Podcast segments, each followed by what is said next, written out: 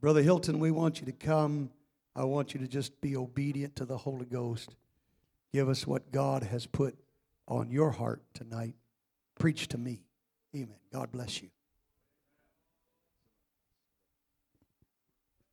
Praise the Lord, everybody. Amen. I sure do love my pastor. And not only because he is so kind and generous with his labor of love, and that's what this is. Church is his, is the thing that the Lord called him to, this church, and he's so kind and generous with this pulpit to me, and I don't want to ever take that for granted. And so I give honor to my pastor, our bishop, the overseer of this church, this flock, and I'm grateful to you, Pastor, for the opportunity. And I'm also grateful to this church for, you've put up with a lot from me, especially Brother Josh. I just happened to look over there, and man, I appreciate all of y'all. How about that for grammar? All y'all. I really do. I love each and every one of you, and you all have been ever patient with me and all my foibles and shortcomings and many more to come, I'm sure. But I love and appreciate each of you guys and your patience with me. And this really, Pastor mentioned the feeling, the sense that of change that's coming to my ministry. And I just want to make this statement, and then we'll get right into the word of the Lord. But this is that the statement is that it has nothing, ministry has nothing to do with the minister. It has to do with those to whom the ministry is being given. It's you. It's the church. It's those beyond these four walls, those that are in desperate need of God's grace and that need God's help. And so Pastor said he mentioned that to me too. He's like, you're going to be our resident evangelist. And so I've never been an evangelist, but I'm going to do my very best to fulfill that role in these next services, whatever services the Lord permits me to serve in.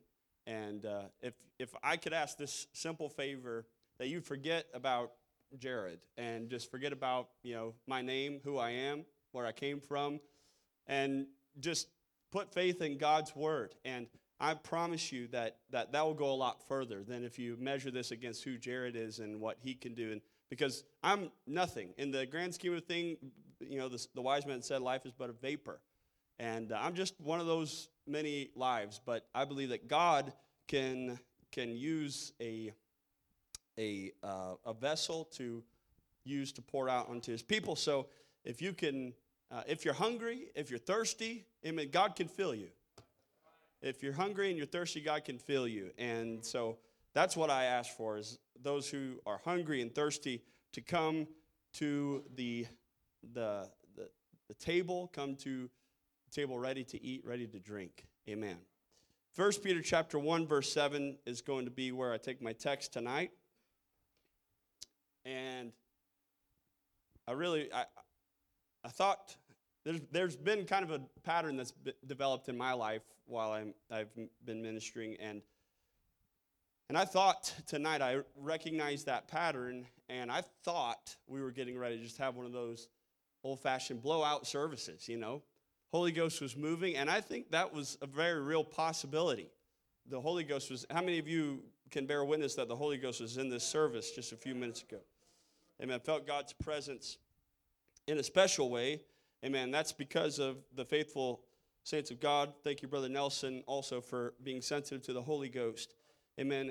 And I don't, before I go too far, I want to also give honor to those other men, Brother Larson, Brother Nelson, amen. Brother Hall, each of you, Brother Seeley, all of you who have also labored behind this desk. I give honor to you all. I've been here before. I'm here right now, and I know what it's like. So I know it takes a lot of preparation, a lot of effort to stand behind here Not one of us take it for granted, and so thank you for your grace in being extended to me during this time as well. 1 Peter chapter 1, verse 7. The Bible tells us that the trial of your faith, being much more precious than of gold that perisheth, though it be tried with fire, might be found unto praise and honor and glory at the appearing of Jesus Christ. The trial of your faith is much more precious than of gold. Amen. I want us to lay down our Bibles. Ask the Lord to speak to each and every one of us. I want to talk to us tonight on this subject, the promise beyond the pressure. Let's just ask the Lord to help us tonight. Hallelujah. Jesus, we trust you. We believe you. God, I put my full confidence in you and you alone. You're able to do exceeding abundantly above all that I ask or think. Pray that your perfect will would be accomplished in this service tonight. Touch every heart. Touch every mind. Pray that you would help us to receive with meekness the engrafted word that's able to save us, that's able to help us, that's able to change us. Have your way in this house tonight. Hallelujah. Why don't you clap your hands to the Lord? Hallelujah. And shout out to God with the voice of triumph. Thank you, Jesus. Hallelujah. Hallelujah, Jesus. I love you, Savior. I love you, Savior. Amen. You may be seated tonight. Amen. I want to ask a question as I'm getting started. What naturally occurring substance is more valuable here on earth? What naturally developing or is there something on earth that's more rare, more valuable than gold? Can anybody just shout it out if you can think of it? Platinum, okay. Anything else? Let me say it naturally developed, not man concocted or some kind of cocktail of molecules and things. Anybody? Diamonds? Okay, there we go. That's where I was going. Diamonds are the hardest naturally occurring substance on earth. It has a hardness of 10 on the Mohs scale, which is used to measure various forms of hardness against one another. It's at the top of that scale. And put it into perspective, if you at your home have a quartz countertop, diamonds are 1,000 times harder than your quartz countertop, or let's just use the quartz mineral. It's 1,000 times harder than that. It's the hardest naturally occurring substance on earth. And in order to form a diamond, in order to create it, it's got a number of environmental conditions that allow a diamond to generate. And I'm sure there are a number here that you could ask that know these details, but I'm going to go over them with you just here briefly so I can illustrate this point. That in order to find a diamond, you've got to dig really deep. You can't, it's not like something like the pebbles or the rocks or the stones that are on the surface of the earth, but you've got to go way down, and based on some limited research that I've done, it's approximately 475,000 feet into the Earth's crust, or approximately 90 miles down, which that's a long ways down. I mean, that's going to take a lot of effort to get from here 90 miles deep, but.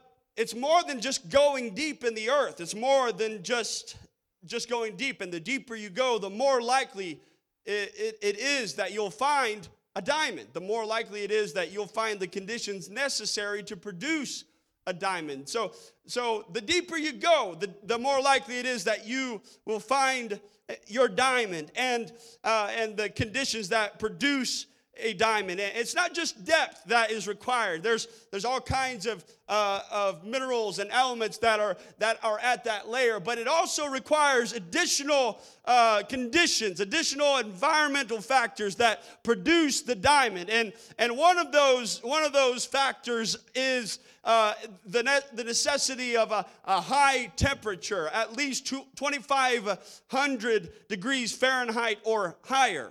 So it requires an immense, extremely high temperature to produce a diamond. But even that's not enough.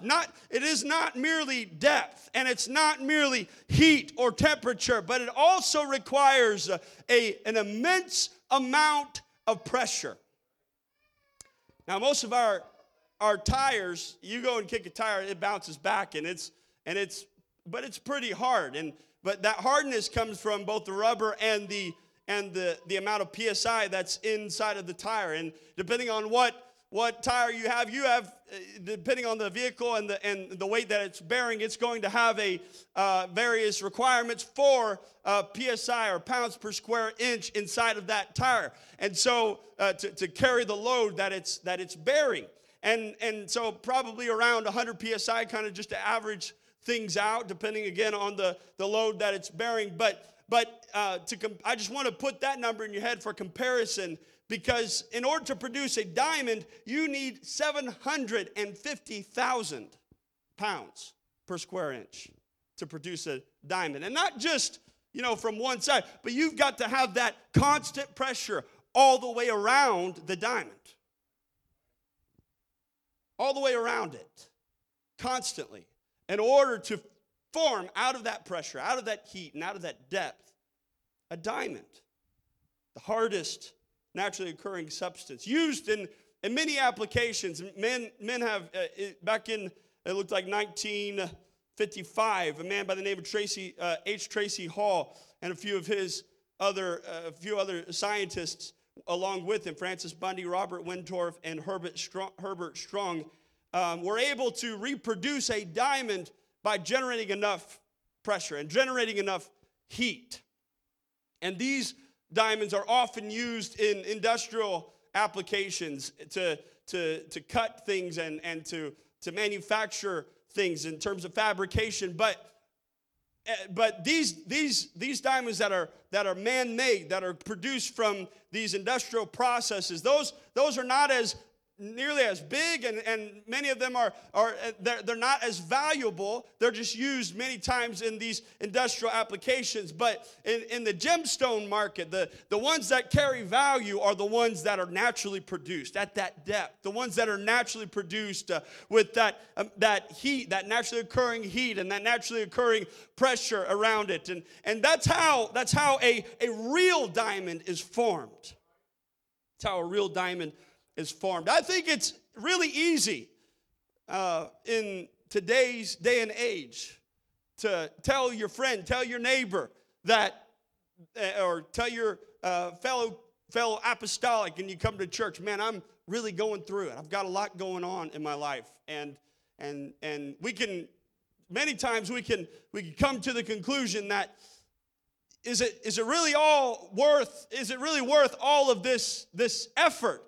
Is being a Christian, being an apostolic, are we really going to get what we think we're going after? Are we going to really get the value that we feel like is the reward for all of this effort, all of these trials, all of this pressure that I'm feeling? Hallelujah, hallelujah. And so we can probably balance out in our mind based on the evidence that we see around us that, and many of my own friends have made this decision that it's not worth it. It's not worth the effort. It's not worth the pressure. I'm just going to give up, and I'm going to get my relief so I don't have to deal with all this pressure all the time. Hallelujah. Hallelujah. But I want to remind somebody in this house tonight that there is a promise after the pressure. Hallelujah. You don't have to stay under the pressure. There is going to come a time, amen, when the heat subsides and the pressure all around you, amen, seems like it's bearing down in an ever-increasing way, amen, that there will come a time when it subsides and you'll come forth, amen, as a diamond. Hallelujah. Amen. More valuable than the precious gold that corrupts. Amen. More valuable. Amen. Just than any other element that's out there. You, amen, will come forth, amen, as a diamond. Hallelujah. Hallelujah. Hallelujah. Hallelujah. Amen. What a promise. And we're using this natural metaphor, this one that we can relate to, or perhaps that some of us have knowledge. But I'm here to tell you that what Apostle Peter was telling us, amen, in 1 Peter is that the trial of our faith, amen, the result of the trial, the result of the pressure is more valuable than gold. I think what he was trying to illustrate to them was that it's more valuable than anything on this earth. You can't compare it to natural things. You can't compare it to materials that you have in your mind. It's more valuable than anything that you can imagine. Hallelujah. Hallelujah. Hallelujah. Amen. Amen. In the Bible, there are other forms of pressure or crushing that the Bible uses to illustrate and make multiple applications for the nation of Israel. The wine press in the Bible, in multiple areas, is used to talk about judgment for the children of Israel, or even in the New Testament, judgment for the end of the world. Amen, to bring judgment upon the earth. But I would like to make a different application tonight. When I traveled with Pastor and Sister Riggin to Israel back in May of this year, and I went into a vineyard, and in that vineyard was this rocky structure. It was clearly man-made, but it was old. It was something that had been there for a long time. And I asked Pastor, what is that? I knew we were in a vineyard, and it didn't dawn on me what it was. I said, what is that structure? And he says, that's a wine press. And I said, well, how does it work?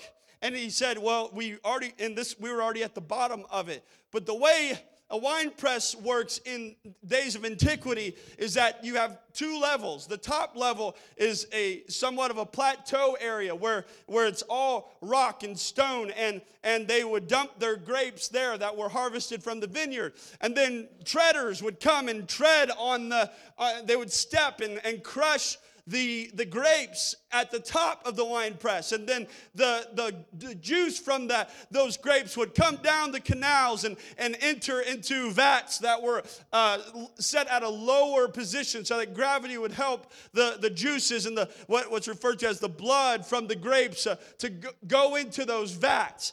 And it made sense to me, amen. But I want you to understand that I couldn't. I did a little bit of research on this, and I couldn't find how long it would take for a group of people to even fill a gallon of grape juice through that process. But I can only imagine the number of grapes that it cost and the amount of time that it took for them to go through that historical process, that old way of doing it by just dumping. And I don't know how many grapes were wasted. I don't know how much juice was wasted on the top, bleeding out onto the regular ground because they didn't have the necessary protection in place. But I'm sure it took a long time. It took a long time for these treaders to just go in and day out, just stomp on grapes. And I don't know if they sometimes ran out and had to sit there and wait, and perhaps some of the grape juice at the bottom of the vat was fermenting,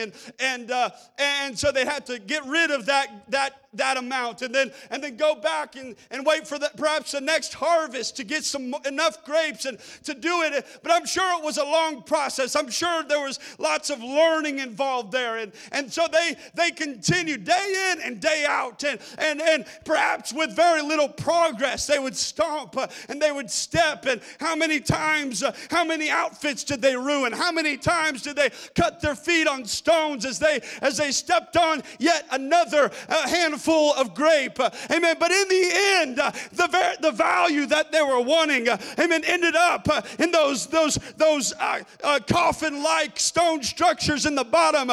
Amen. Just so that they could get a cup full of grape juice.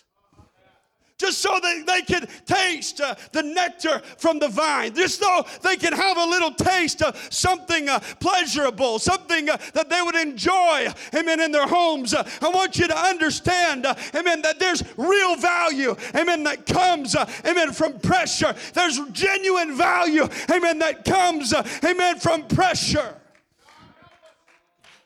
Hallelujah. Hallelujah, hallelujah. I've got a burden tonight for somebody. I honestly don't know to whom I'm preaching. Amen. I don't know, amen, who it is that I'm preaching tonight. Amen. Perhaps it's just myself.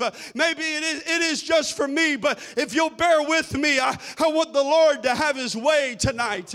Amen. I believe God's got something to say, amen, to us tonight. Amen. Luke chapter 16, or sorry, verse chapter 18. Verse 1 tells us a parable. And Jesus tells us that, and he spake a parable, verse 1 of Luke chapter 18, unto them to this end, that men ought always to pray and not to faint, saying, there was in a city a judge which feared not God, neither regarded man. And there was a widow in that city, and she came unto him, saying, avenge me of mine adversary. And he would not for a while.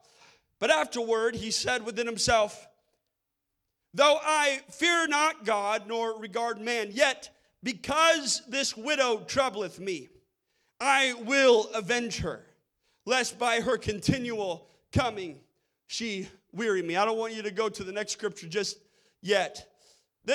Jesus, using this parable, is trying to teach us the principle of coming back again and again. Amen. The principle, the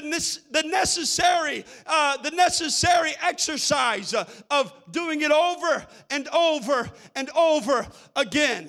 Amen. Knowing that the outcome that you desire is indeed possible, no matter what the circumstances around you tell you. But if you just continue, amen, to do what you know is right, no matter how long you've been, I feel the Holy Ghost to what I'm saying right now. Doesn't matter. Amen. If you've done it 100 times before, doesn't matter. Amen. Even if you've done it 1,000 times before, that if you would keep up, amen, keep up under the pressure, that the promise will come. Hallelujah. Even the unjust judge said, because this woman troubleth me, I will avenge her, lest by her continual coming. This judge had it knew. He's put up with this lady long enough. He knew what the result was going to be. If he ignored her again, she's coming out in the morning. And if I do it again, she's back again.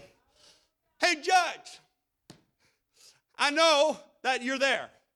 I know your number. I know your address. I know what you can do for me. And so here I am again. And I know you said no yesterday, but I know that you've got the power.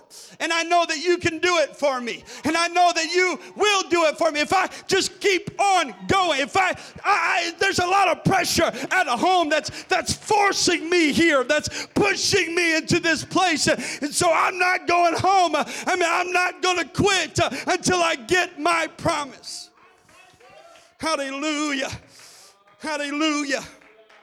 And Jesus said in verse 6 now, hear what the unjust judge saith.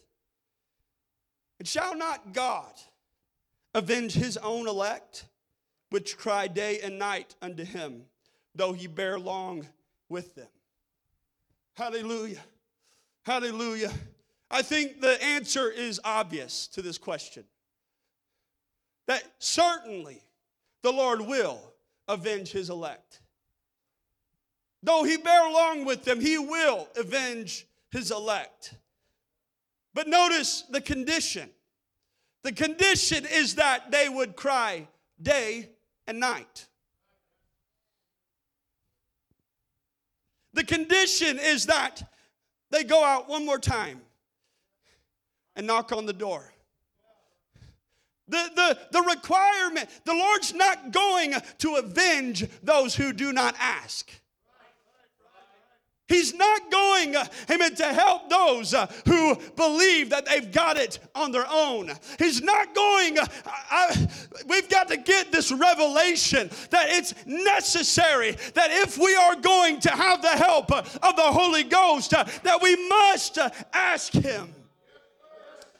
Hallelujah. James said, we have not because we ask not. Hallelujah.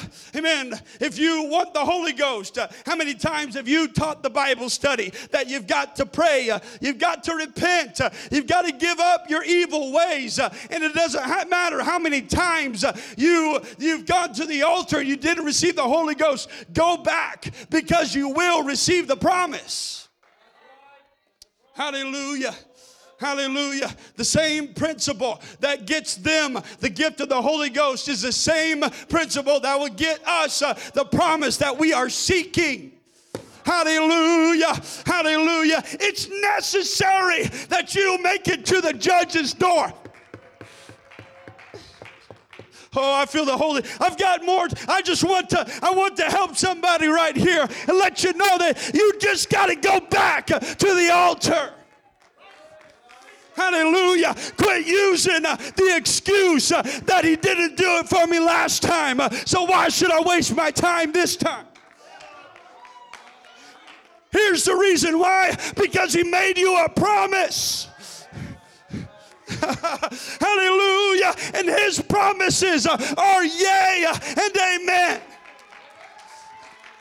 Hallelujah. If even the unjust judge will do it because of your continued coming, then how much more?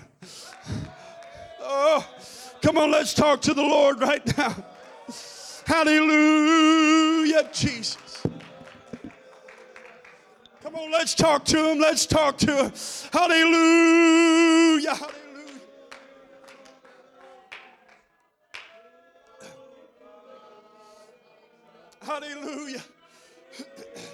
Hallelujah. Hallelujah. Hey, He's not one to make promises that He can't keep.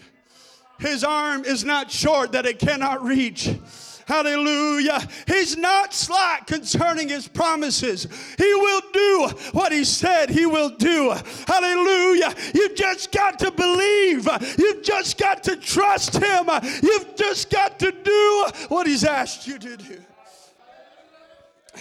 I know this is not profound. I didn't come here to entertain or amaze. I've just come to bear my heart to this church. I've come to tell somebody, if you ask, you shall receive. If you seek, you will. I'm telling you right now, the Holy Ghost is in this place. He wants you to have the revelation that if you do knock, if you do go out seeking, if you do come asking, He's got the answer.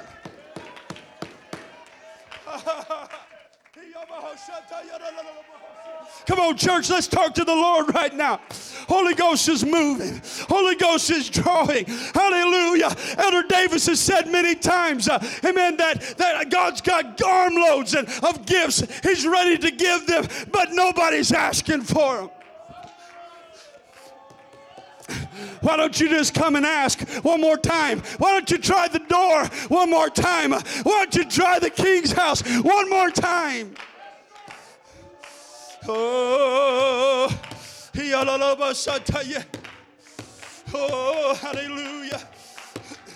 Everyone, not just some, not just most, but everyone that asketh receiveth, and he that seeketh findeth, and to him that knocketh it shall be open. You want to see the door of revival open? Why don't you walk right up to that door and begin to knock?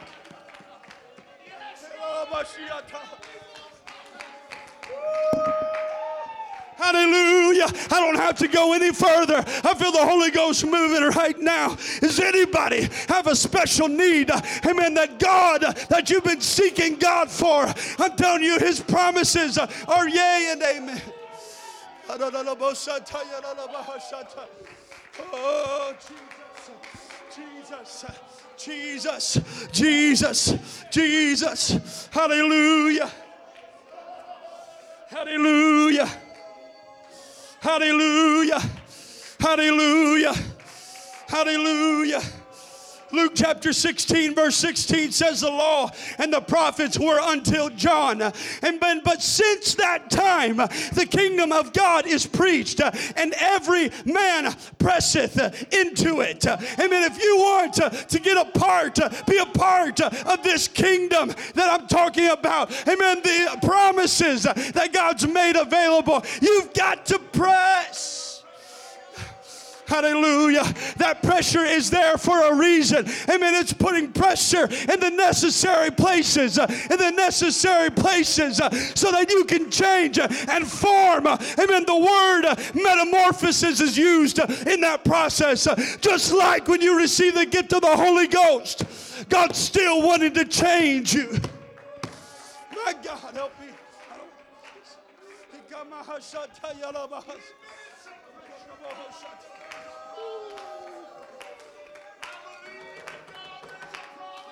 Hallelujah, hallelujah, hallelujah. Joel the prophet said in Joel chapter 3 verse 13, put ye in the sickle, for the harvest is ripe. Come and get you down, because the press is full. The vats are overflowing. Hallelujah. Verse 14 says multitudes in the valley of decision. Hallelujah. Hallelujah. If you'll bear with me for just a moment, let me explain the scripture that I just read to you. I mean, the prophet's telling us in the last day, you can go read it for yourself. Joel chapter 3, he's prophesying about the last days. And he's saying that in the last days, amen, you got to prepare for war. You got to get ready. Amen, you take your plowshares and turn them into swords and your other instruments for farming. Amen, into weapons for defense. Amen, he's talking specifically, amen, to the nation of Israel. But then he kind of makes a pivot in verse 13 and he says, get you down, amen, for the press is full. Put in the sickle, for the harvest is ripe.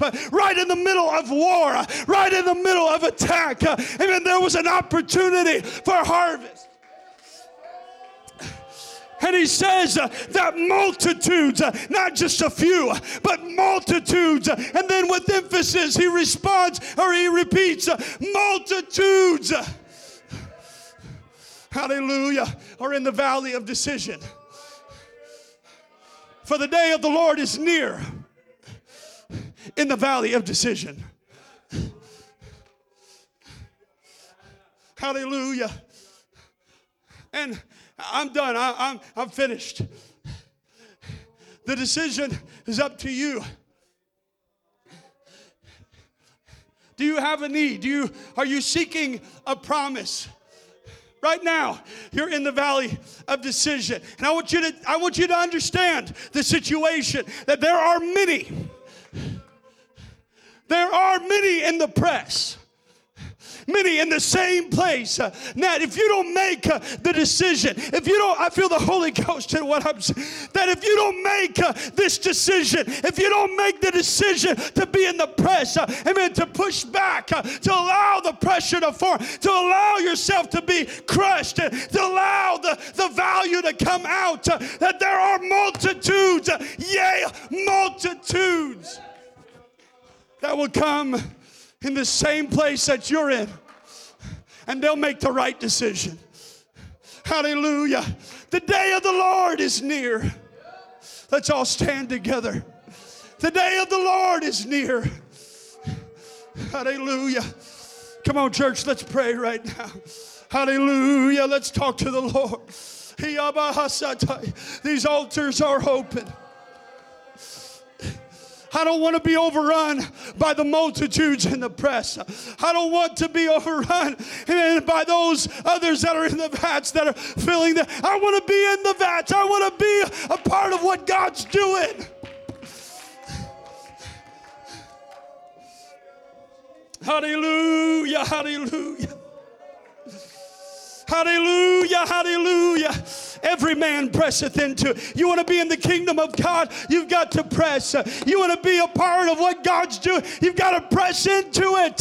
You've got to press into it. You've got to get into it. You've got to jump in. Amen. No, look, it doesn't matter how much pressure. In fact, that's what the pressure is for. Hallelujah. Hallelujah. Come on, how many are in the valley of decision right now? Hallelujah, hallelujah. Come on, let's talk to the Lord. The Lord is working.